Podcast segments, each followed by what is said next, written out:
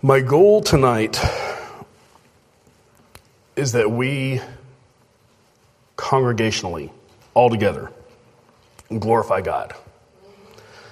That we make much of Christ, that He is increased and we are decreased. But at the same time, we walk away encouraged to have a greater faith in Christ and His Word. My title, uh, as it were, uh, is going to be Test Everything. Test Everything. Let's pray before we get started. Father God, we thank you that you are holy, that you are just, and Lord, you are kind beyond measure. We thank you for your love for us. We thank you for your word that shows us, Lord, who you are, that reveals your nature, your character, uh, Lord, your power to us. Uh, we pray, Lord, that you would uh, magnify yourself tonight among us. Lord, if there are any here tonight who do not know you, pray for conviction, for drawing, for repentance and faith. Lord, may you be glorified tonight. In Jesus' name, amen. So, about 20 years ago, um, this is when I first started preaching. I was at uh, what's called Minister School. It's a church up in Kentucky that has a one week long conference uh, for preachers to come and there's teaching, and there's a, uh, it culminates on Thursday night with a missions conference. Um, I may have that wrong. It culminates on Thursday night, and somebody's chosen to preach, but I don't remember if missions conference may be Monday. Anyway, you don't need to know the schedule of minister school. But I went at 17 years old, and because I'm not from Kentucky, and most of those who went are not from Kentucky, uh, we stayed in a hotel nearby. And so when you get a bunch of preachers up staying late, uh, there's lots of conversations that go on. Lots of it is very beneficial, lots of it gets ridiculous uh, as we like to uh, hypothesize things. But on Friday morning, before we, we were leaving our hotel to head for the last day uh, of, of conferences, somebody was brought up, and I have no idea who it was now. Um, doesn't matter. It's like, so when, when the preacher says something we agree with, we say amen. What if we don't agree with him? What do we say? And so then there, there, were, there were just like, context and prove it. And that made an impression on me as a 17 year old kid, been preaching for about six months, that, you know, the preacher can make mistakes. I can make mistakes. I've got to be able to back up what I say. Which brings us to 1 Peter 3:15. Honor in your uh, in your hearts honor Christ Lord as holy, always being prepared to make a defense to anyone who asks you a reason for the hope that is in you. Whatever we posit, whatever we assert, put forth, we've got to be able to back it up. If you've been to any of my Sunday school classes I've taught or Wednesday night classes or anything, I tell every class, you can say whatever you want in here. You just got to be able to back it up. Can't just be your opinion. You can share your opinion, but you've got to be able to back it up. We're to test everything every theory, every doctrine, every idea about God and salvation that comes across our path by His Word.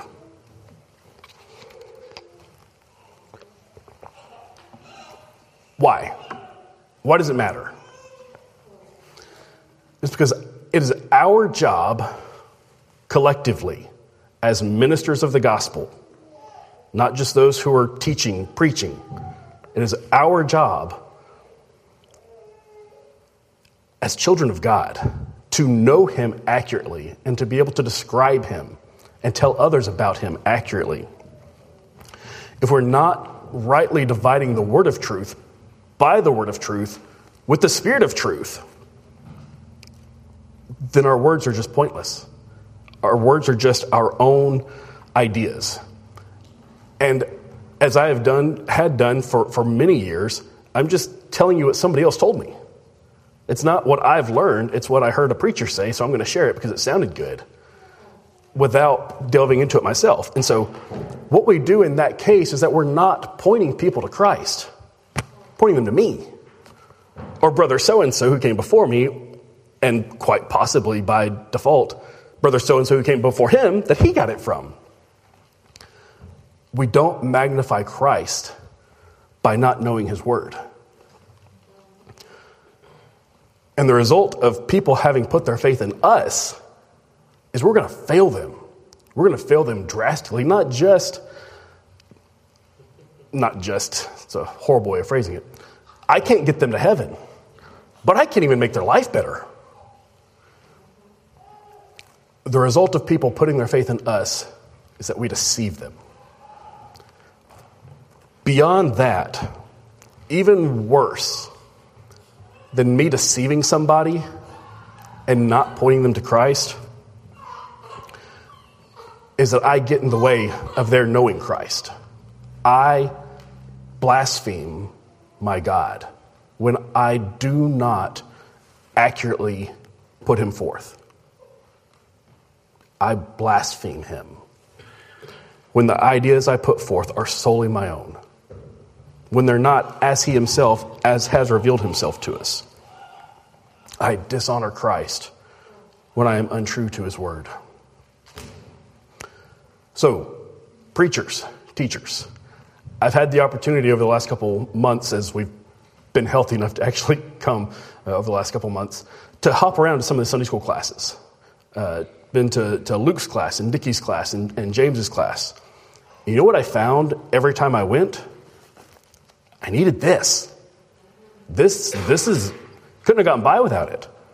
That's amazing. When I come on Wednesday nights, I need my sword.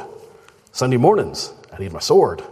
These lessons, these, these Sunday night uh, sermons, I need it. That's an awesome thing. I can't tell you how many sermons I've watched or listened to where they may read a verse and then never touch it again. That's a TED talk, that's not preaching. So, preachers, teachers, parents. Parents, it is our job. It is our job. It's our job to evangelize our children, to teach them the gospel. I can't pawn it off on Miss Cindy. Does a great job. She doesn't seem near as often as I do. Ephesians 4 11 and 12 tells us that God gave to the church apostles, prophets, evangelists, shepherds, and teachers to equip the saints. We're being equipped to do the work of ministry in our own homes. If we're not, something's wrong. So, preachers, teachers, parents, aunts and uncles, brothers and sisters, grandparents, friends, children of God. It is of paramount importance that we know the book and that we point everyone, each other, ourselves, our children, to it. That we rightly divide the word of truth, that God may be glorified in the saving of souls. So, further, why should we test against the Bible? The alternative if we're arguing separate, or if we hear something and all we're counting on is what I know about God and Christ, then I'm saying that in my, for me, 20 years of preaching, 30 years being saved, I've learned all there is to know. I've got it all checked. There's nothing that, that can come out and surprise me. I'm, I do not have to consult God on what He said about Himself. I know it all. I had this thought the other day, and I, I, can't remember now if it was my own thought or from one of the sermons I heard. But just, I, I like when I read in Scripture to think, okay, there's, a, there's an assertion here. What's, what's beyond that? Um, so Genesis 1 1, in the beginning, God. Okay. What happened before that? What was God doing before we came along? I don't know. But he was just as much God. He was just as holy, righteous, sovereign, merciful. We're told that Jesus Christ is the lamb slain from before the foundation of the world. Our existence does not draw this out of God. This is who he is. He's eternal. I, I, I remember years ago, um, one of the Wednesday night kids. It's like, just think about eternity. Like, we, we work in time. What if, what happens before time? And, and like, we just had this, our, our brains felt like they were oozing out of our ears as we were trying to figure, like, we're not made, we're not equipped to deal with that concept. But God is not bound by time. And so when I step away from this and am counting on myself, even if I live as old as some of you, and that's a long time, it's a drop in the bucket. Uh, I, I, don't remember who it was that said it, that, uh, and uh, I'll butcher it, so here's the, the gist of it is that we have such arrogance as adults to think that we know so much about God, so much more than our children, when God is so much even beyond us that He said, Come as a little child. He didn't say, Come with all your knowledge, come with all your everything figured out. He said, Come with the faith of a child.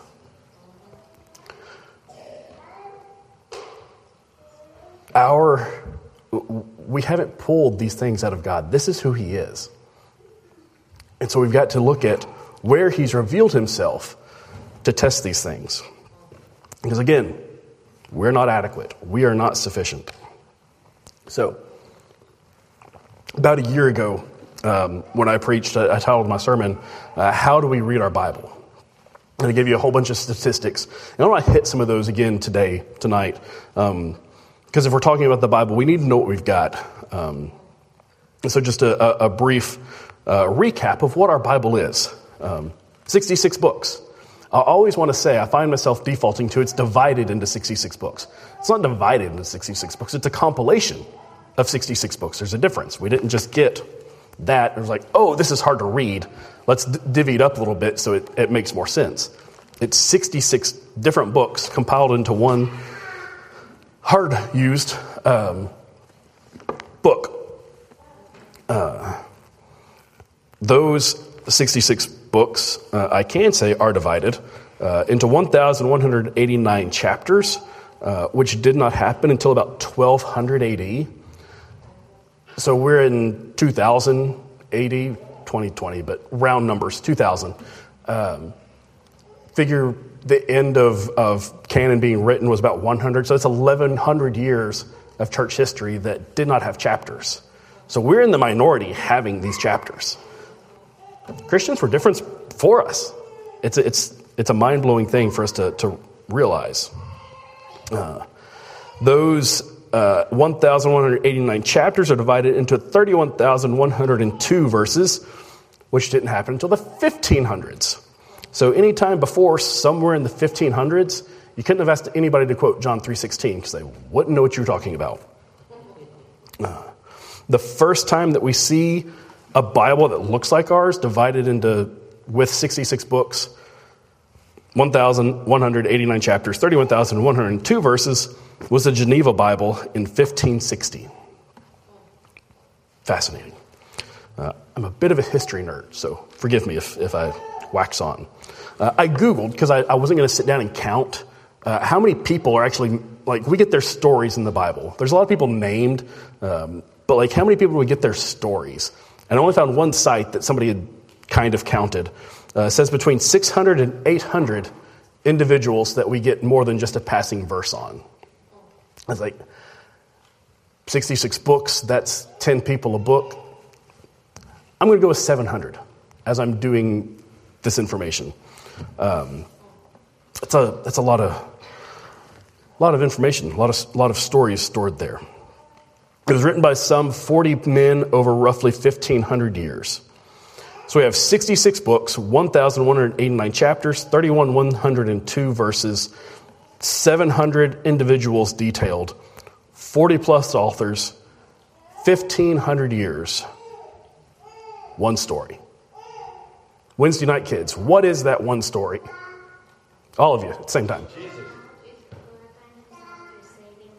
Jesus glorifying himself by saving sinners. Expanding on that for the adults, it's the story of God working through time and eternity to glorify himself by redeeming sinful men and women, boys and girls. And that story doesn't stop when John quit writing.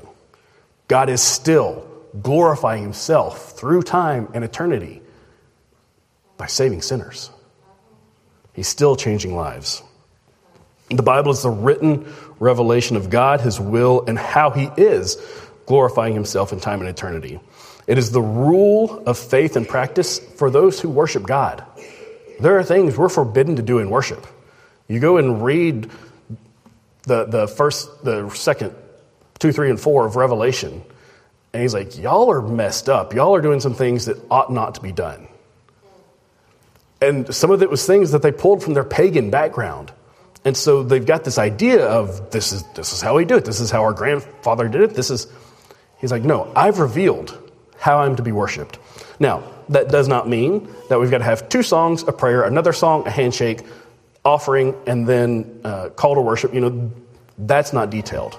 He's to be worshiped in spirit and in truth, loving one another, giving grace. The Bible is our authority. This is where the buck stops. And I hope to, to touch on that more as we go. So, last time, or about a year ago, I asked the question how are we to read our Bible? We're to read our Bible prayerfully, uh, humbly. You know, we can't come to it assuming that we're right and just going to back up our position with what God says. He may very well change our mind. Very likely, we'll change our mind on some things. And honestly, um, for what it is, we were talking in, in Sunday school today, uh, you know, that train up a child in the way he should go and he won't depart from it. It's not a promise, it's a proverb. It's usually true, but not always true. We've got to read God's word for what it actually is. And we look for the gospel, we look for Jesus. So, we are to test everything. Like what? Preaching. We get the, the more noble Bereans in Acts. Um, and if you remember, those more noble Bereans were not Christians. They were the Jews who had not yet believed. Once they then went and tested what Paul said against the scripture, which is the first, like, that part of your Bible that they had that they're testing it against, then they believed and became Christians. It's okay. It's encouraged to test your preacher. No offense, and I know it's not offensive. Against the Word of God. Paul told the Galatians in Galatians 1 6 through 8, I am astonished that you are so quickly deserting him who called you in the grace of Christ and are turning to a different gospel. Not that there is another one, but there are some who trouble you and want to distort the gospel of Christ. But even if we or an angel from heaven should preach you a gospel contrary to the one we preach to you, let him be accursed. So, yes, even pastors, preachers are to be tested against God's word. Paul doesn't tell them, guys, I've got it figured out. You listen to me. Don't worry about that. Listen to me. He does not set himself up as the end all, be all, uh, the man of God against whom you cannot question. And we've seen that over and over again throughout church, church history, people doing that. He says, If I come back, I'm the one who planted this church, I'm the one who taught you the gospel. If I come and teach you a different gospel, let me be accursed. And he goes beyond that, beyond humans. He says, if an angel from heaven comes and preaches a different gospel, does that sound familiar with things that people have claimed throughout history? This angel came and has made this greater revelation, and so we'll, we'll kind of tweak this, and you know, you're not reading it right. We'll, we'll teach you how to read this. It's like, no, if an angel from heaven comes and it's not the gospel that you are preached, let them be accursed. God's revelation never contradicts itself, whether here or your experience, which Peter chimes in on. 2 Peter 1 16 through 21, Peter says, telling us, those who believe, we did not follow cleverly devised myths when we made known to you the power and coming of our Lord Jesus Christ, but we were eyewitnesses of his majesty. He's like, we didn't make this up we didn't just like get together and say, hey, this sounds really good. Let's, let's share this. It's like we witnessed this, we saw it. For when he received honor and glory from God the Father, and the voice was borne to him by the majestic glory, This is my beloved Son, with whom I am well pleased. We ourselves heard this very voice borne from heaven, for we were with him on the holy mountain.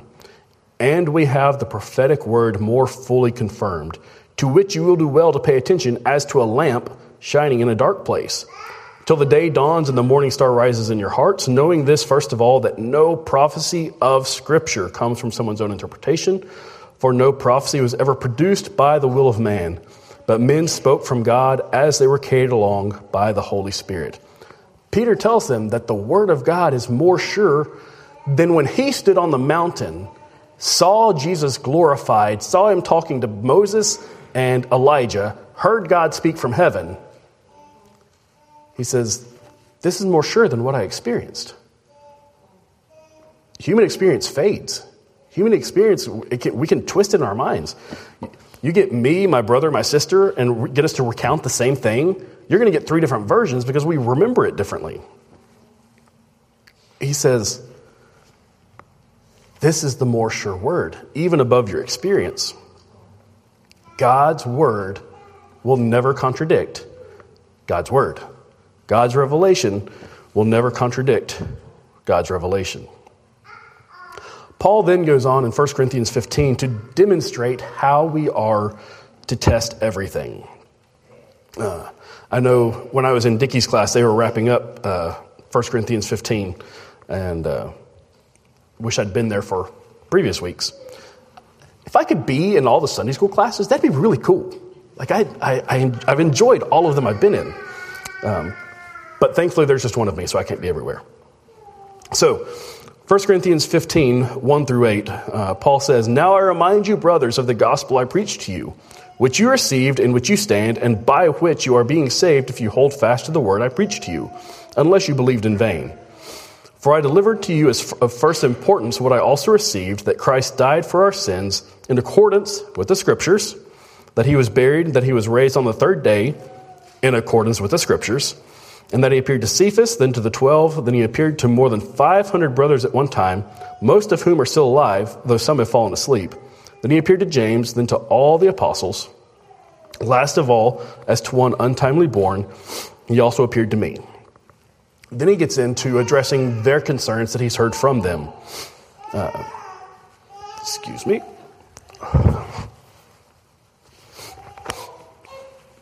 Down in verse 12, he says, Now, if Christ is proclaimed as raised from the dead, how can some of you say that there is no resurrection of the dead? So, Paul in, in verses 1 through 8 has just asserted, I've seen the risen Christ. He rose according to the scriptures. So, he's got his experience, I've seen him. He's got, according to the scriptures, he's got scripture backing him up. And then he's got these people who have come and say, There is no resurrection. Now, this could be because with their pagan background, they don't see it could be, uh, there is no, they don't have a framework for that. Um, it could be that, that Gnostic influence of uh, spirit good, body bad, so no body in heaven. Um, could even be those Sadducees who don't believe in the resurrection. Whatever it is, he says, All right, you've made your assertion. Let's test this hypothesis. In order for us to test everything, We've got to be willing to engage with it and not go, blah, blah, blah, blah, blah, I can't hear you. There's a big difference. We take, like Paul did, and say, okay, if what you say is true, let's follow this through. Let's follow these ramifications. Have you ever uh, shot a, a rubber band off your thumb and, and, tried to be accurate with it? You know, if you, if you are perfectly lined up, you know, I'm, I'm eight inches away from that, that mic, I could probably hit it. But if I just tweak a little bit, I can probably still hit it. But the farther we get, the farther off it gets. This is what our theology does. Up close, we can get uh, bamboozled and think, yeah, this sounds good. All heresy sounds good at first, pretty much.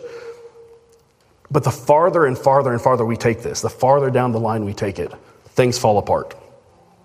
So he says, verse 13, if there is no resurrection from the dead, then is Christ not raised?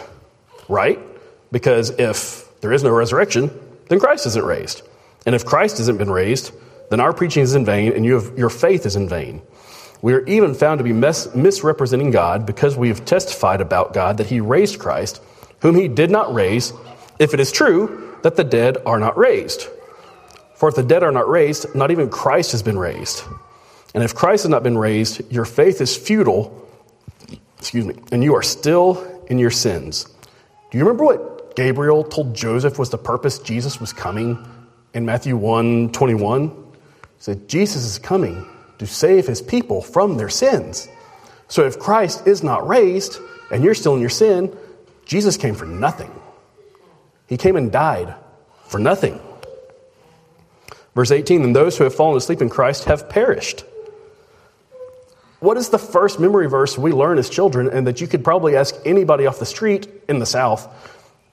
What's the verse they can say?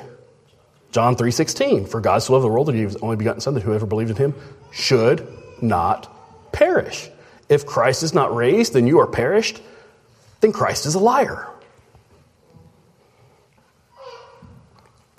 Jesus promised. The Son of God promised those who believe in him will not perish. So their argument completely falls apart. When we hold up false arguments, they fall apart against the Word of God. Paul took their argument, dissected it, and laid it bare and showed them it doesn't hold up. If what you've said is true, then we're of most all men to be most pitied. And he, he concludes in 20 and through the rest in fact, Christ has been raised from the dead. I've proved it from Scripture. Christ has been raised. So as we. There we go. Uh, my Bible's falling apart on things. Uh, as we test and we find what is good, what are we to do? Hold fast. Hold fast the sure word of truth. Hold it secure. Do not let it go. So, this brings us to what can be a sticky subject sometimes. What happens once I've tested this against God's word, and you've tested this against God's word, and we disagree? Now, there are areas upon which we cannot disagree. 1 Corinthians 15, 1 through 8 is a prime example. Christ came, he died, he rose again. There's a lot of other stuff that we can disagree on. And in James's class, when I was there, we were just wrapping up Romans 14, getting into 15. And I had this, this I've been calling it my aha moment uh, in class last week, and you get to share it. Um, so I love Romans 14. It talks about well, we're just going to read some of it. One through four. Um, it's this fantastic discourse on what to do when we disagree with our brother or sister. So, Romans 14, 1 through 4. As for one who is weak in faith, welcome him, but not to quarrel over opinions. That's very important. One believes he may eat anything, while the weak person eats only vegetables. Let not the one who eats despise the one who abstains. Let not the one who abstains pass judgment on the one who eats, for God has welcomed him. God has welcomed him. Who are you to pass judgment on the servant of another? It is before his own master that he stands or falls, and he will be upheld, for the Lord is able to make him stand. Once again, we see we do not stand in our own power. The Lord is able to make us stand. Verse 5 and 6. Uh, sorry. Uh, so we've got this, this background of disagreement. Some believe they can eat meat. Some believe they can, uh, cannot eat meat, and it's even a sin to eat meat.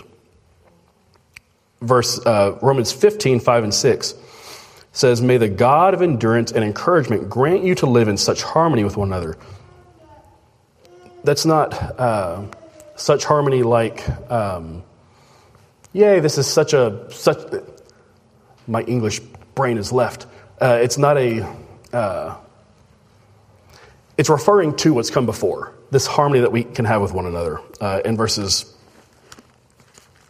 1 through 4. Let me get over there.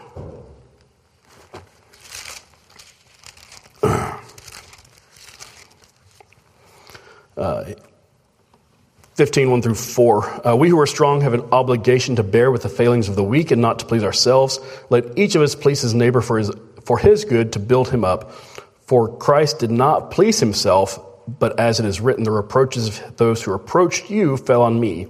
For whatever was written in former days was written for our instruction, that through endurance and through the encouragement of the Scriptures we might have hope. May the God of endurance and encouragement grant you to live in such harmony, this harmony that comes from being united in Christ, that together you may with one voice glorify the God and Father of our Lord Jesus Christ. That struck me, and I've not been able to let it go. That when Scripture is my guide, when I am living as God has called me to be, not judging my brother for our differences, then our very opposite things, eating meat, not eating meat, we can both walk in those. And in that complete dichotomous difference, we're both glorifying God with one voice. I don't understand that. That we can both have such strong convictions and yet, when we're true to God, when we're true to what He's laid before us, we may come from different backgrounds. They could, you could have had somebody in, in Rome that part of their worship of their false God was the eating of meat. And so he says, I can't, I can't do that. Just that, that's what I grew up with. That was such a big part of my family tradition, part of my worship of these false gods, that I just I want to give it up for Christ. He says, Hallelujah. And you could have somebody else who's like, meat's good, dude. Like, Enjoy. Hallelujah. Praise the Lord. Does not Christian love and humility, when we come to these impasses that we've got room on, allow me to say, hey, what if I'm wrong? What if I have room to grow here? What if I'm the weaker brother here? Um, when we have the gospel as our foundation, when you and I have the commonality of faith in Christ and saving faith, and we are children of God, then I have to trust that the same Holy Spirit that's indwelling me and guiding me and teaching me and leading me is doing that to you. That's his job. That's what he does. And so I can trust him to work in you. I don't have to make you line up to me. We don't have to look the same. We can, in our differences, glorify God with one voice. But if you are outside of Christ, you don't have that. You don't have that guide. You don't have uh, that sure foundation. You can still come to the Word. You can still come and see where do I line up against this? That's, that's what it's here for. And the Spirit will convict, and He will convict of sin and righteousness, our sin, and how we fall short of God's righteousness. And the call is to repent and obey, to repent and believe. He's a mighty Savior. He's a mighty Savior. And whom He draws, He does not cast out. Child of God, I hope that we come away just a little bit. I don't have big hopes for, for big jumps, just a little bit of trusting God more tonight, having a little bit more understanding, a little bit more faith that God is true to His Word, and that it's not about our ability. He doesn't save us and then imbue us and say, Go forth in your own power. Even when we do our very best, it falls short of what He, he demands our righteousness is still no comparison to his. It's only that alien righteousness that we heard about this morning that we can stand before God. So I hope that we come away with a little bit more trust. And if you're outside of Christ, I pray that tonight you come away trusting Christ.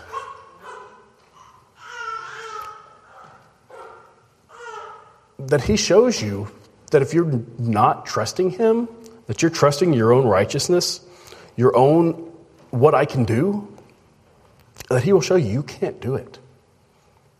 It's not in your power. Like our catechism says, that we have our only hope in life and death is that we are the Lord's. Flee to Him. Cast yourself on His love and mercy. All of us. Repent. Trust Jesus. Let's pray. Father God, we thank you that you are holy, just, righteous, and good.